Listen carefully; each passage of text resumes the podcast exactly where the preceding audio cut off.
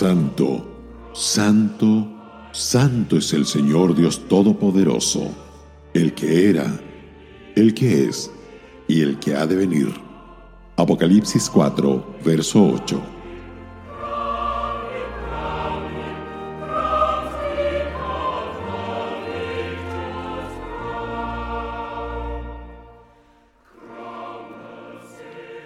Cuando hablamos de la santidad de Dios, queremos decir que en lo que respecta a sus pensamientos, hechos, motivos y en todo otro aspecto, Él es perfecto, espiritual y moralmente.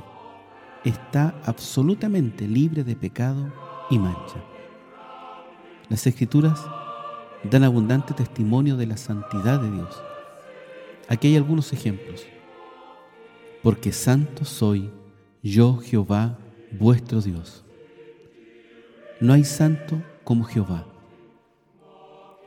¿No eres tú desde el principio, oh Jehová, Dios mío, santo mío?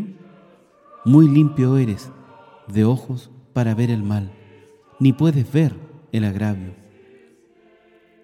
Dios no puede ser tentado por el mal, ni Él tienta a nadie. Dios es luz y no hay ningunas tinieblas en Él. Solo tú eres santo. Ni las estrellas son limpias delante de sus ojos. El sacerdocio y el sistema sacrificial del Antiguo Testamento enseñaban, entre otras cosas, la santidad de Dios.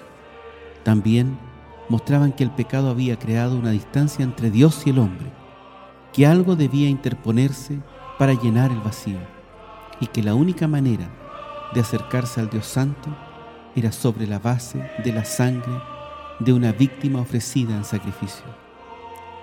La santidad de Dios también fue demostrada de manera única en la cruz, cuando Él miró y vio a su Hijo llevando nuestros pecados. Dios abandonó a su amado durante aquellas tres horas terribles de tinieblas la aplicación de todo esto es evidente. La voluntad de Dios es que seamos santos, pues la voluntad de Dios es vuestra santificación. Sino como aquel que os llamó es santo, sed también vosotros santos en toda vuestra manera de vivir. Pensar en la santidad de Dios produce un profundo sentido de reverencia y temor, como sucedió con Moisés, a quien se le dijo, quita tu calzado de tus pies, porque el lugar en que tú estás, tierra santa es. Binei se maravilló ante la santidad requerida para estar en la presencia de Dios y dijo, Eterna luz, eterna luz, qué pura el alma debe ser cuando, expuesta a tu mirada escrutadora, no se turba, mas con calma deleitosa puede haberte a ti y vivir.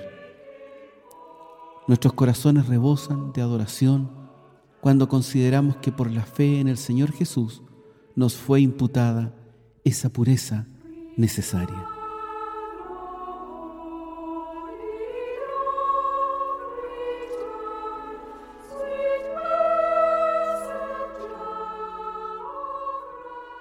Radio Gracia y Paz, acompañándote cada día.